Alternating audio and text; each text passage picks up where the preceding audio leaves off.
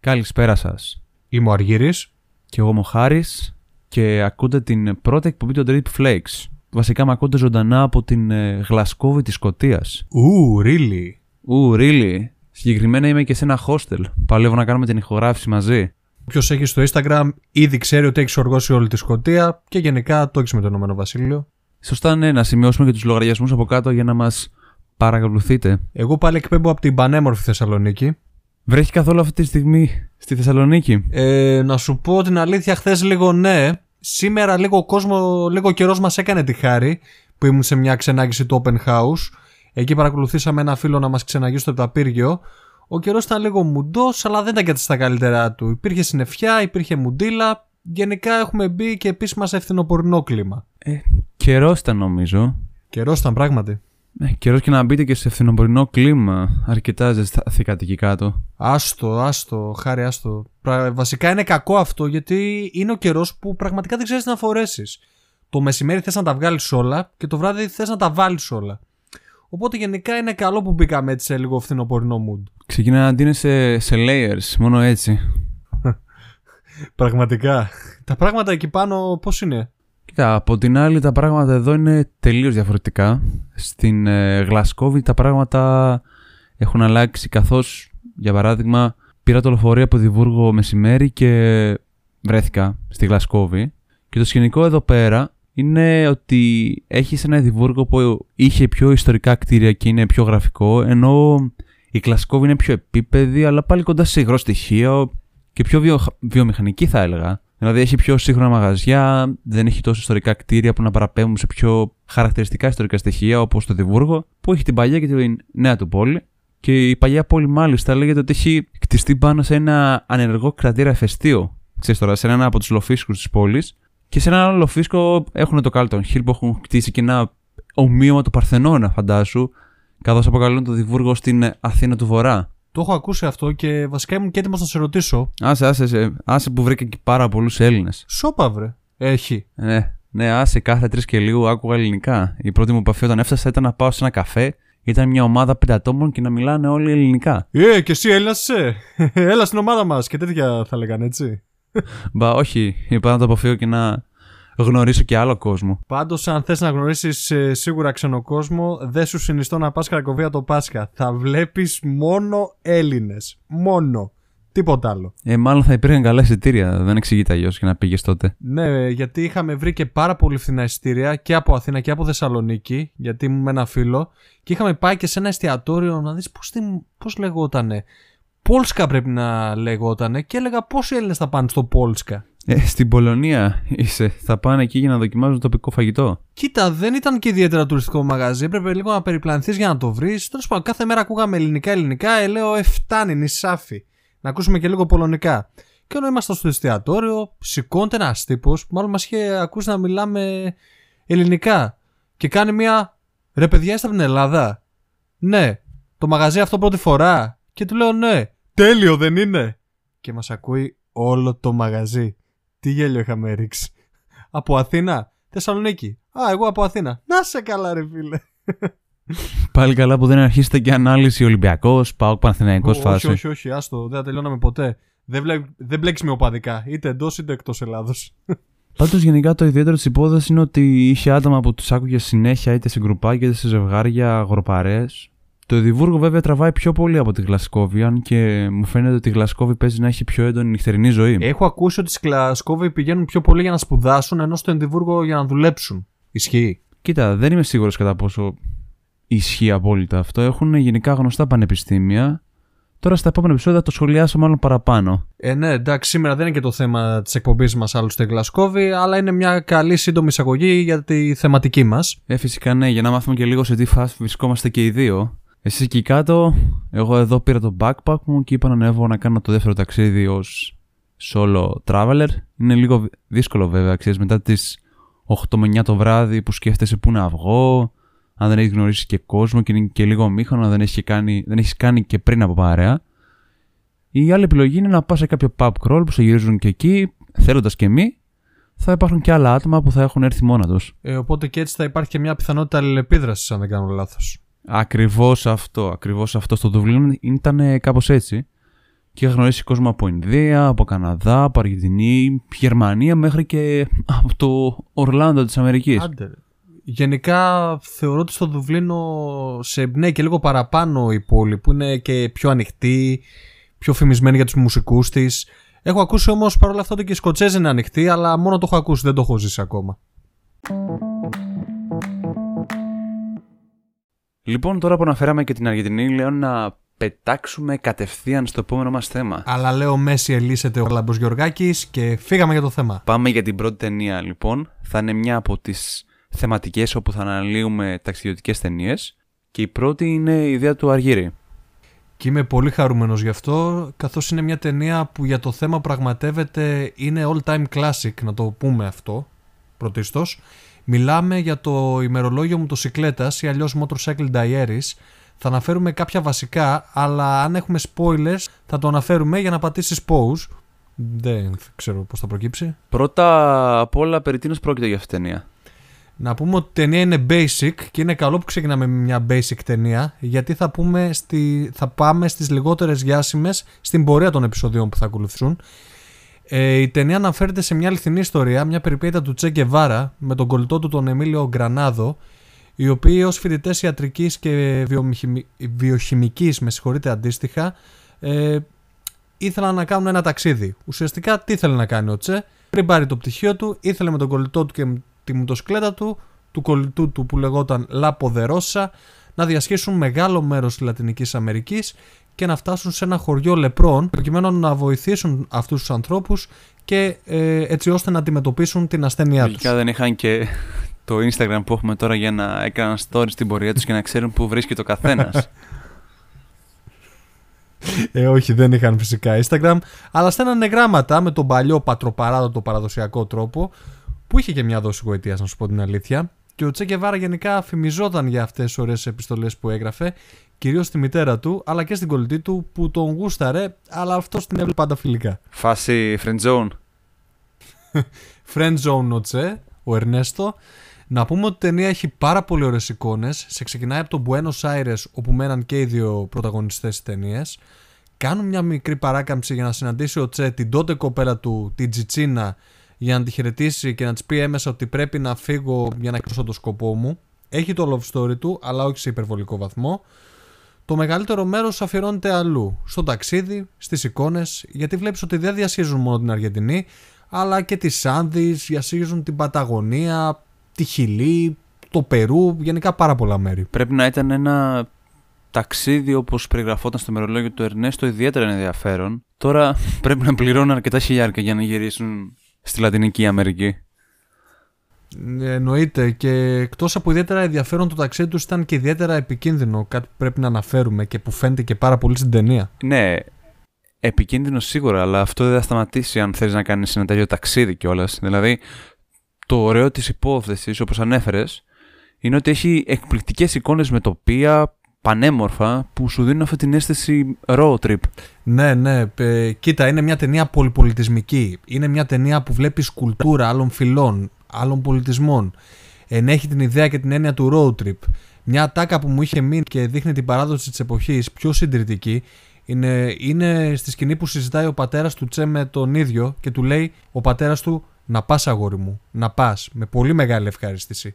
Δείχνει έμεσα ότι έχει μείνει αποθυμένος σε έναν άνθρωπο που δεν εκπλήρωσε ποτέ έναν αντίστοιχο όνειρο, επειδή πιθανόν τον η οικογένειά του, και ότι του λέει, το απαντάει ως εξής: Πατέρα, το κάνω και για τους δυο μας. Δηλαδή έχει και τέτοια στοιχεία. Την επιθυμία του ανθρώπου που ανέκαθεν ήθελε να ταξιδέψει και να εξερευνήσει. Είναι πολύ ωραίο και επίκαιρο, έλεγα. Γενικά σου αφήνει μια όμορφη αίσθηση. Δείχνει έμεσα την ανάγκη να ταξιδέψει κάποιος. Όχι για να δείξει ότι ταξιδεύει, αλλά επειδή ξέρεις, του αρέσει να έρθει σε επαφή με τους ντόπιους, κάτι που είναι τελείως δύσκολο να ξεχωρίσει από το να είναι απλά ένας τουρίστας, αλλά ένας ταξιδευτής. Να γνωρίσει τον κόσμο που λένε, να μπει στην κουλτούρα, να δοκιμάσει τα φαγητά τους. Αλλά εδώ στη Σκοτία και την Αγγλία δεν τρώγονται και τα φαγητά τους, οπότε μην κάνετε τον κόπο να δοκιμάσετε, γιατί θα καταλήξετε σε κάποιο Ινδικό ή Τούρκικο. Οι Τούρκοι είναι φίλοι μας. Κοίτα, όσον αφορά την ταινία μου άρεσε πάρα πολύ όταν ε, ημερολογιακά δείχνει ότι είμαστε στο Περού, στη Χιλή, στην τάδε περιοχή και πόλη και επίσης στιγμές που προσπαθεί να συγχωνεύσει συναισθήματα του Ερνέστο που θα τον οδηγήσουν στην ε, μεγάλη του κιόλα αλλαγή στην πολιτική κατεύθυνση. Πώς έβλεπε τους ανθρώπους να ζουν και φτωχικά. Γενικά, όταν αντίκρισε αυτή την εικόνα και κατευθείαν σκέφτηκε τη μητέρα του που είχε αυτή την κατάσταση. Υπάρχουν και αρκετές σκηνές έντονης αντίθεσης σε τέτοια θέματα και με το φίλο του. Ο οποίος φίλος του κατάλαβες ποιος οποίος είναι. Ε, να σου πω την αλήθεια, όχι. Δεν το κατάλαβα. Κοίτα, όσοι, όσοι έχετε δει την τελευταία σεζόν του Λακάσα Ντεπαπέλ, είναι αυτός που παίζει τον Παλέρμο. Χωρίς το μουστάκι. Τι λες τώρα, αυτός είναι; Άμα τον δεις χωρίς το μουστάκι και λίγο πιο σπασμένος, αυτός είναι.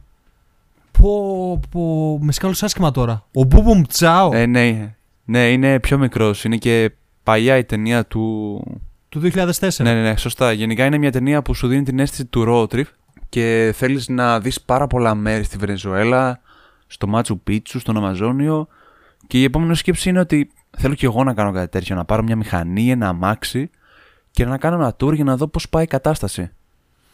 Γενικά είναι μια ταινία που εμπνέει να κάνεις ένα παρόμοιο road trip με μια διάθεση και ένα σκοπό ιερό που είχαν αυτοί και τη θέληση να καταφέρουν αυτό το πράγμα που για μένα είναι εγωιτευτικό αναφίβολα.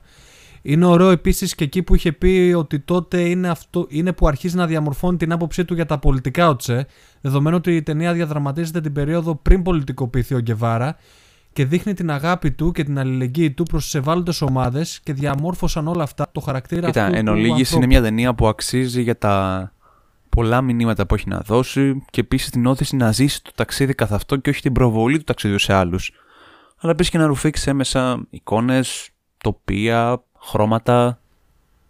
Έμεσα αντικατοπτρίζει και αυτό που είχε γράψει και ο Καβάφης, που έλεγε σαν βγεις στον πηγεμό για την Ιθάκη να εύχεσαι να είναι μακρύς ο δρόμος. Ε, τελικά ήταν όντως ο μακρύς τους.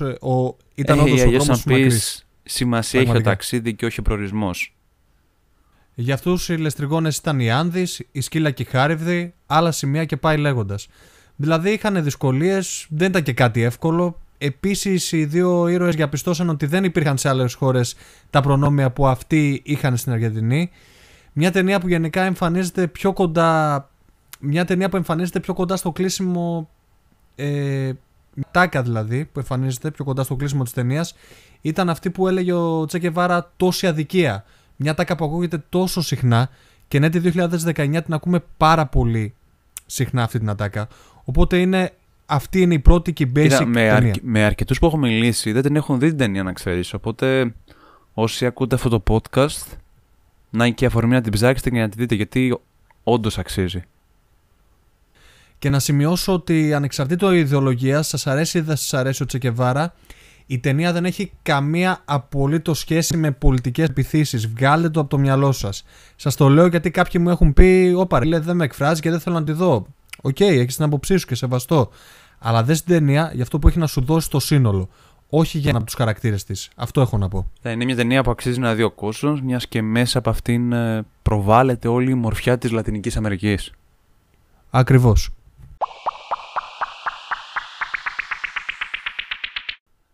Λέω να περάσουμε στο επόμενο θέμα, θέμα μας και γι' αυτό θα αναλάβεις εσύ, Αργύρι, να μας πεις. Είχαμε συζητήσει ότι θα επιλέξεις έναν προορισμό για να σχολιάσουμε, οπότε για ποια περιοχή θα μας μιλήσεις; Για να δούμε σε ποιο προορισμό δεν έχω πάει και θα μου πεις εσύ. Μμμ, θα μιλήσω για μια περιοχή που επισκέφτηκα πέρσι το 2018 το καλοκαίρι. Πρόσφατη κιόλας. Σαν ένα road trip που είχα κάνει. Ήταν road trip βασικά. Ήταν ο δεύτερος σταθμός του road trip που είχα, του road trip που είχα πραγματοποιήσει. Να αναφέρω ότι εκείνη την περίοδο μόλις είχα τελειώσει από τη Μυτιλίνη και ένιωθα ότι πιστεύω από την εξορία. Οπότε ήθελα να διασχίσω στεριά. Στεριά και να μην τελειώνει. Γι' αυτό αποφάσισα να ξεκινήσω από τη Βαρκελόνη, να σταματήσω στη Μασαλία και να τελειώσω στο Μιλάνο. Η Μασαλία είναι η πόλη που θα αναφερθώ, καθώς είναι και η πόλη που δεν είχα σκοπό στην αρχή να επισκεφθώ. Προέκυψε τυχαία όμως στην πορεία και δεν το μετάνιωσα καθόλου που την επισκέφτηκα. Είναι η μεγαλύτερη πόλη της Κιανής Ακτής με ιστορία 26 αιώνων, παρακαλώ. 26 αιώνων; Βέβαια, 26 αιώνων. Ιδρύθηκε από Έλληνες φωκεείς το 600 π.Χ.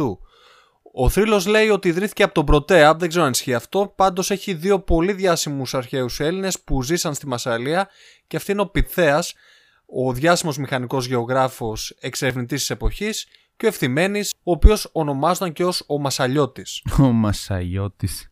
Βέβαια, και τα αγάλματά τους κοσμούν πάρα πολλά σημεία της πόλης, κάτι που ανακάλυψα όταν επισκέφτηκα τη Μασαλία.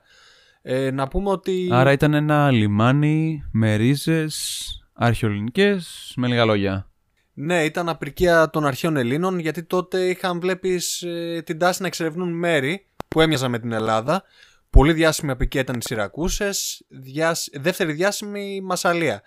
Επίσης, ε, αυτό θα το πούμε μετά, άστο.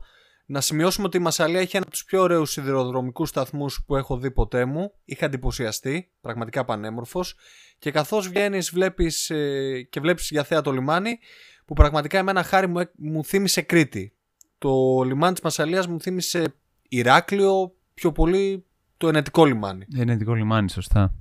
Ναι, δεδομένου δεν έχω πάει Χανιά. Σε φωτογραφίες μπορώ να πω ότι μου θύμισε και Χανιά. Θα πω καλύτερα Ρέθυμνο επειδή έχω επισκεφτεί το Ρέθυμνο. Μου θύμισε πάρα πολύ Κρήτη και μου θύμισε γενικότερα πάρα πολύ Ελλάδα. Ένιωσα να είμαι στην Ελλάδα βλέποντας αυτό το λιμάνι και δεν είναι τυχαίο ότι ο κάθετος δρόμος που οδηγεί στο παλιό λιμάνι ονομάζεται και λεωφόρος της Αθήνας. Ε, παντού είμαστε τελικά.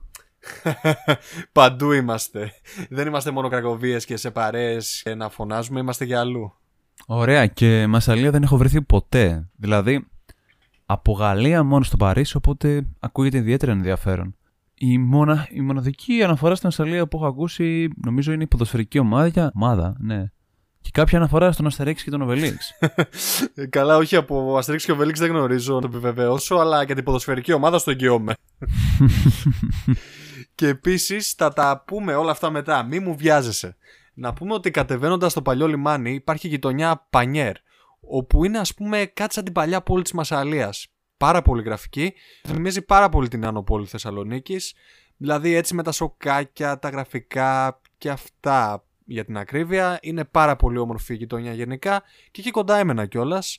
Βέβαια πρέπει να προσέχεις λίγο γιατί το βράδυ επειδή είναι θεοσκότεινα είναι επικίνδυνα. Γενικά δεν είναι και πιο ασφαλής πόλη στη Γαλλία οπότε καλό είναι να προσέχεις. Άρα επειδή είναι λιμάνι κιόλα, δηλαδή τι, μαζεύεται η underground σκηνή της Μασαλίας; Μαζεύεται πάρα πολύ underground, ε, ε, βασικά όλη η underground σκηνή είναι πολύ διάσημη για τη hip hop, για τους hip hopάδες, τους καλλιτέχνες που είναι ως επιτοπλίστων μασαλιώτες. Είναι πολυπολιτισμικό κέντρο, ανέκαθεν ήταν πολυπολιτισμικό κέντρο και όπως την έχει χαρακτηρίσει και ο Δουμάς, ο συγγραφέας, η Μασαλία είναι ένα σημείο όπου μαζεύεται όλη η φίλιος της πολιτισμικής πρωτεύουσας. Όλη η φίλιος θέλω να πω, όλη φίλιος θέλω να πω, με συγχωρείτε, ανέφερα την πολιτισμική πρωτεύουσα γιατί μέχρι το 2013 η Μασαλία ήταν σε παρακμή όταν το 2013 η πόλη ανακηρύχθηκε ως πολιτιστική πρωτεύουσα, τότε άρχισε και να σουλπώνεται. Άρχισε να αναδεικνύει τα όμορφα της σημεία και άρχισε να αναδεικνύεται σιγά σιγά και προς τον κόσμο. Διότι ήξεραν όλη την Γαλλική Ριβιέρα, ήξεραν για την Νίκαια, το Μονακό, για τη Μασαλία δεν ήξερε σχεδόν κανένας. Και πραγματικά είναι μια πόλη που είναι πολύ αδικημένη. Και εκεί στο Πανιέρ έχει ένα δρόμο που ονομάζεται Le Panier, δεν κάνω λάθος, που μπορείς να ανακαλύψεις τοπικά προϊόντα, τοπικές γεύσεις Μασαλίας, με πιο χαρακτηριστική την Μπουγιαμπέσα, την παραδοσιακή τους ψαρόσουπα. Ψαρόσουπα. Μπουγιαμπέσα. Κάτσε, κάποτε την έχω ξανακούσει αλήθεια είναι αυτή η λέξη, αλλά δεν ήξερα ότι ανταποκρίνεται στην ψαρόσουπα. Ναι, είναι η παραδοσιακή τους ψαρόσουπα. Ε, έχει να κάνει κάτι με κάποιο υλικό που έχουν βάλει μέσα και ονομάζεται ή είναι στο φλού έτσι η ονομασία; Κοίτα, δεν γνωρίζω λεπτομέρειες. Πάντως είναι μια ψαρόσουπα. Είναι μια ψαρόσουπα, ρε παιδί μου. Δεν ξέρω. Αν σου αρέσει το ψάρι, δοκίμασέ τη. Άμα δεν σου αρέσει, φάει κάτι άλλο. Κοίτα, σίγουρα είναι καλύτερο από άλλα πράγματα που έχω φάει εδώ πέρα. ναι, ναι, για να επανέλθουμε, για να επανέλθουμε όμως, η Μασαλία είναι κέντρο πολυπολιτισμικό από το 18ο αιώνα και να πούμε ότι στην γειτονιά Πανιέρ υπάρχει το Βιέλ Σαριτέ που λένε ότι είναι και το πιο ωραίο κτίριο της πόλης. Παλιά είχε ως στόχο τη στέγαση κόσμο από την επαρχία και εκτός γαλλικών σύνορων, για την ακρίβεια. Στη Μασαλία το 18ο αιώνα έβρισκες Άραβες ή Αφρικανούς, κυρίως από τη Βόρεια Αφρική, Αλγερινούς, Μαροκινούς, έβρισκες και Αρμένιους. Κοίτα, επειδή υπάρχει μάλλον λιμάνι και ερχόταν το ναυτικό κάθε και λίγο από την Αφρική από άλλες περιοχές. Ακριβώς. Και σκέψω ότι το λιμάνι της Μασαλίας είναι από τα πιο σημαντικά της Μεσογείου. Και η δεύτερη γλώσσα στη Μασαλία μετά τα γαλλικά είναι τα αραβικά. Δεν είναι τα αγγλικά. Άντε ρε. Βέβαια, βέβαια. Δεν μιλούν αγγλικά. Να αναφέρω ακόμα και μια θεϊκή ιστορία. Όταν πήγα να φάω ενώ στη Μασαλία, ρώτησα πόσο κοστίζει, πόσο κοστίζει αυτό που έφαγα και ο τύπος αντί για 11 euro, euro μου, σ- μου λέει, ε, που σημαίνει 11, μου είπε 1-1. Τι 1-1 ρε φίλε; Ευταίω εγώ να του δώσω 2 ευρώ. One, one. 1-1 please. Για να καταλάβεις το επίπεδο των αγγλικών τους. One, one. 1-1. Να πούμε ότι το σύμβολο της Μασαλίας είναι το Notre Dame, ο καθεδρικός ναός τους και βρίσκεται σε ένα βράχο με θέα όλη την πόλη.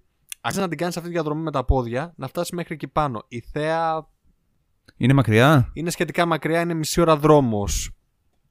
Υπάρχει κάποιο μέσο για να πας εκεί πέρα; Ε, κοίτα, 40 λεπτάκια αν είσαι λιγάκι βραδικίνητος.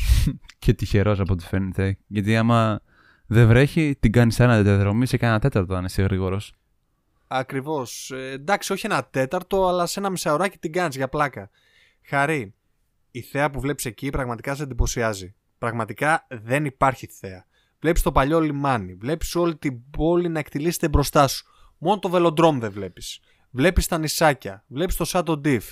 Ε, ξέρεις, εκεί που φυλακίστηκε ο Δουμάς και έγραψε το Μοντεκρίστο. Θα τα πούμε και στη συνέχεια γι' αυτά. Γενικά δεν έχω πάει στην υπόλοιπη Γαλλία, αλλά μου έχουν πει η Μασαλία δεν είναι Γαλλία. Και τι εννοώ με αυτό; Ε, όπως λένε το Παρίσι δεν είναι Γαλλία, γιατί κάθε περιοχή του είναι διαφορετική.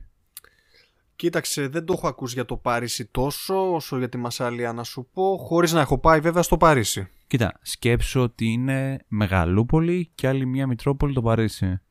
Κρύβεται δηλαδή πολλά πράγματα και σε μπερδεύει λίγο. Ας πούμε, εγώ έχω Παρίσι, αλλά έχω πάει Παρίσι, αλλά η, η Γαλλία ξέρω ότι θα είναι τελείως διαφορετική όπως και το Λονδίνο, που είναι, όπως μου αρέσει να το λέω, μια χώρα από μόνο του. Ναι, απλώς στη Μασαλία όλο αυτό το πολυπολιτισμικό στοιχείο που περιέχει δεν σου δίνει ένα άρωμα Γαλλίας τόσο όσο ένα κράμαν πολύ, πολλών πολιτισμών μαζεμένο σε ένα μέρος. Δηλαδή υπάρχει η αραβική συνοικία, η παλιά πόλη, το ιστορικό κέντρο που σου θυμίζει λίγο Ελλάδα. Μου άρεσε που έβλεπα κόσμο επίσης να ράζει την παραλία, να πίνει την πυρίτσα του, ήταν και κέρι φυσικά. Γενικότερα να τα κάνει όλα αυτά όμορφα και νόστιμα. Yeah. Κάτι μου λέει ότι γενικά είχε τις επιρροές του από την Ελλάδα χρόνια τώρα. Ναι, έχει όντως τις επιρροές. Ε, σπάνια θα βρεις σε ευρωπαϊκή πόλη του κόσμου τον κόσμο της να βγει και να ράζει κάπου πολύ σπάνια. Πάρα πολύ σπάνια. Ναι, και η Μασαλία είναι άρρηκτα συνδεδεμένη με την αρχαία ελληνική ιστορία και δεν είναι τυχαίο ότι άκουσα πάρα πολλούς όχι Έλληνες, Γάλλους και άλλη εθνικότητα ανθρώπους να μιλούν ελληνικά. Μου έκανε τρομερή εντύπωση. Δεν μιλούσαν γαλλικά, αγγλικά, συγγνώμη, γαλλικά εννοείται μιλούσαν, αλλά ελληνικά. Γιατί έτυχε κάποια στιγμή να βρεθούν στην Ελλάδα ή έτυχε να αγαπούν τον ελληνικό πολιτισμό ή και για άλλους λόγους. Μου έκανε τρομερή εντύπωση αυτό. Μιλούσαν τώρα όντως ελληνικά. Ναι, ναι, και μάλιστα γνώρισα και μια Γαλλίδα που μιλούσε ελληνικά τύπου Συγγνώμη, παιδιά, μήπως μιλάτε ελληνικά; Εγώ είμαι Γαλλίδα και ζω στη Μασαλία. Παντρεύτηκε κιόλας η Άρε. Θεά. Έλληνα απ' τη Μάνη. Απ' τη Μάνη! Και είπε η Θεά, η αλήθεια είναι ότι έχω καιρό να πάω Ελλάδα, έχω χρόνια να πάω, ζει ακόμα η πεθερά μου, ίσως και γι' αυτό το λόγο ακόμα πάω, δεν έχουμε και τις καλύτερες και εσείς. Και μιλούσε πάνω κάτω με αυτόν τον τρόπο.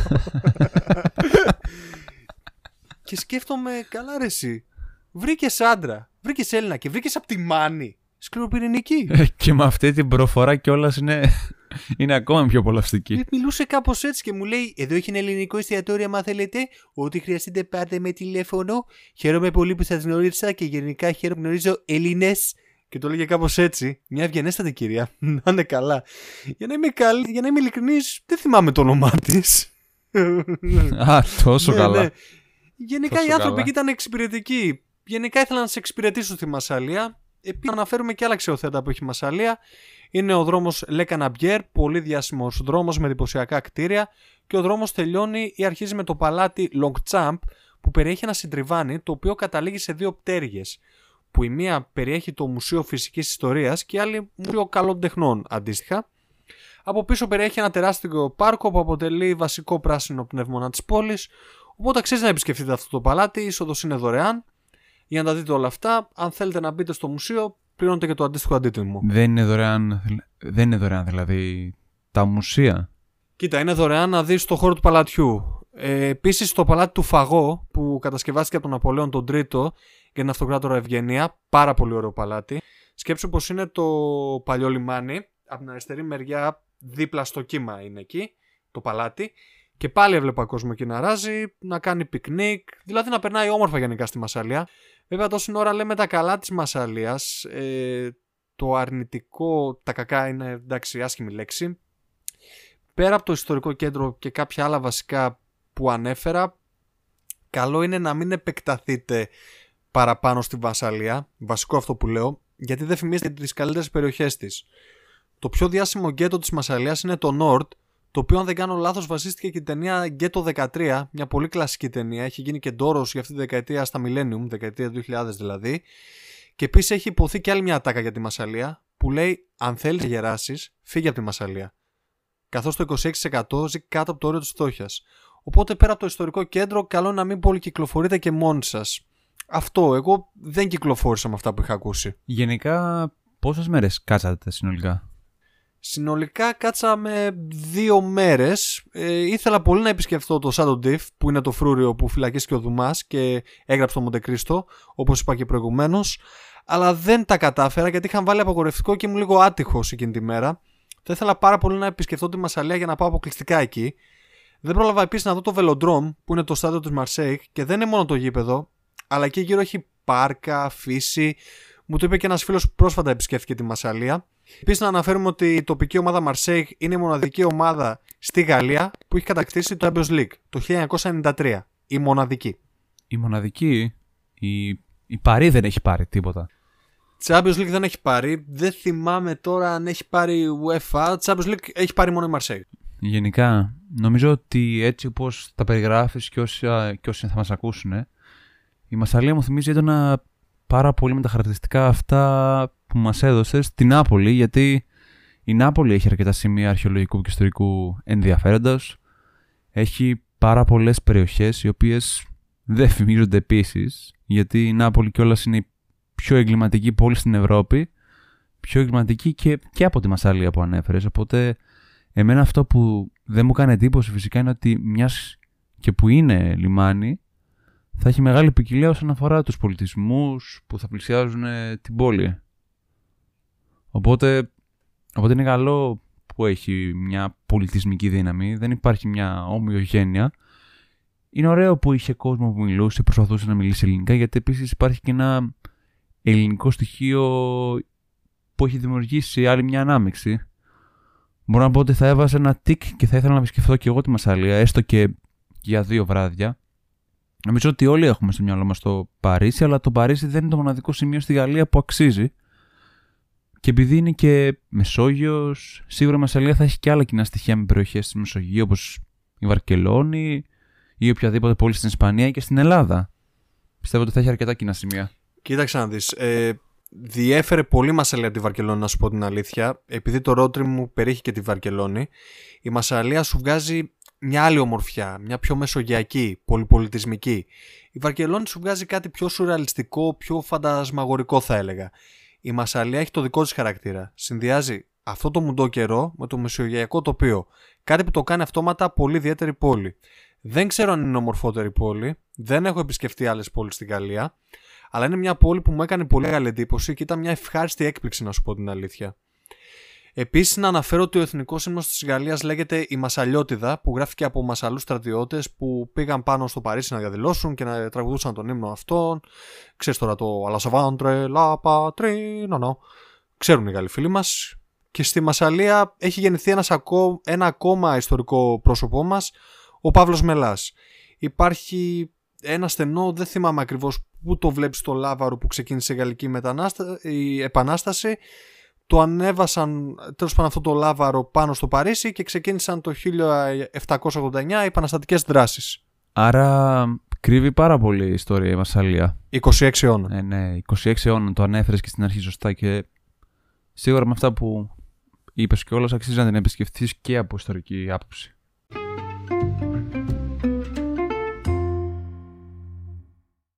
Λοιπόν, για να κάνουμε ένα wrap-up και να κλείσουμε αυτό το επεισόδιο του podcast, θα περάσουμε στην τελευταία μας ενότητα, στην οποία εγώ θα αναφέρω κάποιο blog και ο Αργύρης θα μιλήσει για έναν Instagram λογαριασμό. Οπότε θα ξεκινήσω εγώ με τον blog καλύτερα. Ε, ναι, καλύτερα να ξεκινήσεις εσύ, γιατί με ακούνε και αρκετή ώρα. Λοιπόν, εγώ ξεκίνησα με το blogging πριν από μερικά χρόνια. Έχω το δικό μου blog που μπορείτε να το βρείτε στο grecontrek.com Trek όπως γράφεται το Star Trek και το Greg όπως λένε στα γαλλικά τον Έλληνα, όποιος ξέρει γαλλικά. Πριν ε, ξεκινήσω το blogging, μερικά χρόνια πριν είχε πέσει το μάτι μου σε ένα blog που είχα ανακαλύψει κατά τη διάρκεια ενός ταξιδιού μου. Περίεργο ταξίδι, έψαχνα να βρω εισιτήριο για να κατέβω από την Αγγλία Ελλάδα και πετούσε με πτήση Λονδίνο στο Ηράκλειο, στο Ηράκλειο. Μετά τα μεσάνυχτα και το επόμενο πρωί πήγαινα Θεσσαλονίκη, οπότε βρισκόμουν τρεις με 4 ώρα το πρωί εκεί και καθόμουν. Οπότε σκεφτόμουν γιατί να με ανοίξω τον υπολογιστή και να ψάξω διάφορα πράγματα για να περάσει η ώρα μου. Και έτσι έπεσα σε ένα τυχαίο blog μιας κοπέλας που έκανε ταξίδια και έγραφε για αυτά. Μιας και είχε περάσει ιδιαίτερες, ας το πούμε, είχε κάνει ιδιαίτερες εμπειρίες. Με αποκορύφημα τον ε, υπερσιβηρικό μόνη της. Σκληρή. Άσε ναι, στην πορεία το ανέπτυξε και έφτασε σήμερα να φτιάξει μια δικιά της εταιρεία όπου κάνει μικρά groups και φεύγει σε διάφορα ταξίδια στο Μαρόκο όπως τώρα όταν θα έχει ανέβει το πρώτο επεισόδιο. Το blog λέγεται tstories.gr από την ε, Μαρία Κόφου και όσοι ασχολούνται με το travel blogging σίγουρα τη γνωρίζουν. Σίγουρα θα έχει πέσει το μάτι τους στο υλικό της, μιας και η κοπέλα γράφει από το 2012. Έχει βγει στη τηλεόραση όπως στον Α που την είχαν καλεσμένη ως μια από τις πρώτες travel bloggers στην Ελλάδα. Γενικά το blog της δεν είναι απλά ένας κατάλογος τύπου πήγαινε εκεί, κάνε αυτό, κάνε εκείνο. Και ήταν αυτό που με ενέπνευσε και εμένα να βάλω το δικό μου στοιχείο για το blogging. Θεωρώ ότι είναι αξιόλογη, αξιέπαινη και πηγή έμπνευσης για όσους ασχολούνται με το travel blogging ή θα, ή θα τη βρουν στο insta είτε μέσω του blog. Να το διαβάσουν έχει αρκετά πράγματα, συμβουλές, προτάσεις και πολλές φορές σαν δημοσιογράφος, μιας και έχει σπουδάσει, αν θυμάμαι καλά, γράφει για πιο εσωτερικές σκέψεις της, τις εκφράζει στο ηλεκτρονικό χαρτί όπως μου αρέσει να λέω και επικοινωνία μέσα έτσι με τον κόσμο. Πολύ ωραίο ακούγεται. Θα την αναρτήσουμε βέβαια και στην περιγραφή μαζί με τα δικά μας στοιχεία. Το Instagram προφίλ που έχω εγώ με τη σειρά μου ε, δεν έχει να κάνει με ταξίδια, καθώς πρόκειται για την ομάδα Tre Romantic, Βασικό γρανάζι αυτής της ομάδας είναι μια πολύ καλή μου φίλη και συγχωριανή, η Εύη Κορώνη. Γενικά αυτή η ομάδα ασχολείται με πολιτιστικές εκδηλώσεις καθώς οργανώνει πολύ όμορφα πράγματα στην περιοχή της Αθήνας ως επιτοπλίστων. Πέρσι είχα την τύχη να είμαι και μέλος αυτής της ομάδας και η ομάδα, τα μέλη της ανεβάζουν για παράδειγμα με αφορμή τους ανθρώπους με ειδικές ανάγκες, θεατρικές παραστάσεις, αφηγήσεις παραμυθιού ή εξωτερήκευαν όπως είπες πολύ ωραία τις σκέψεις της. Ε, έχει ποιητικές συλλογές της ίδιας της Εύης, η ομάδα αυτή. Έχει ωραία βιντεάκια για παιδάκια και για ενήλικες. Γενικά έχει αρκετό food for thought και αξίζει να επισκεφτείτε αυτό το λογαριασμό και να στηρίξετε την προσπάθεια της ομάδας αυτής. Και να πω τώρα ότι η Τρέ Ρομαντίκ, η Εύη κορώνει με την Εύη τη Δαούτη στο Μουσείο Μετερωτών πραγματοποιεί αυτή τη στιγμή αφηγήσεις παραμυθιού που όσο όνομα η δραστηριότητα αυτή έχει τίτλο Παραμύθια από το διάστημα.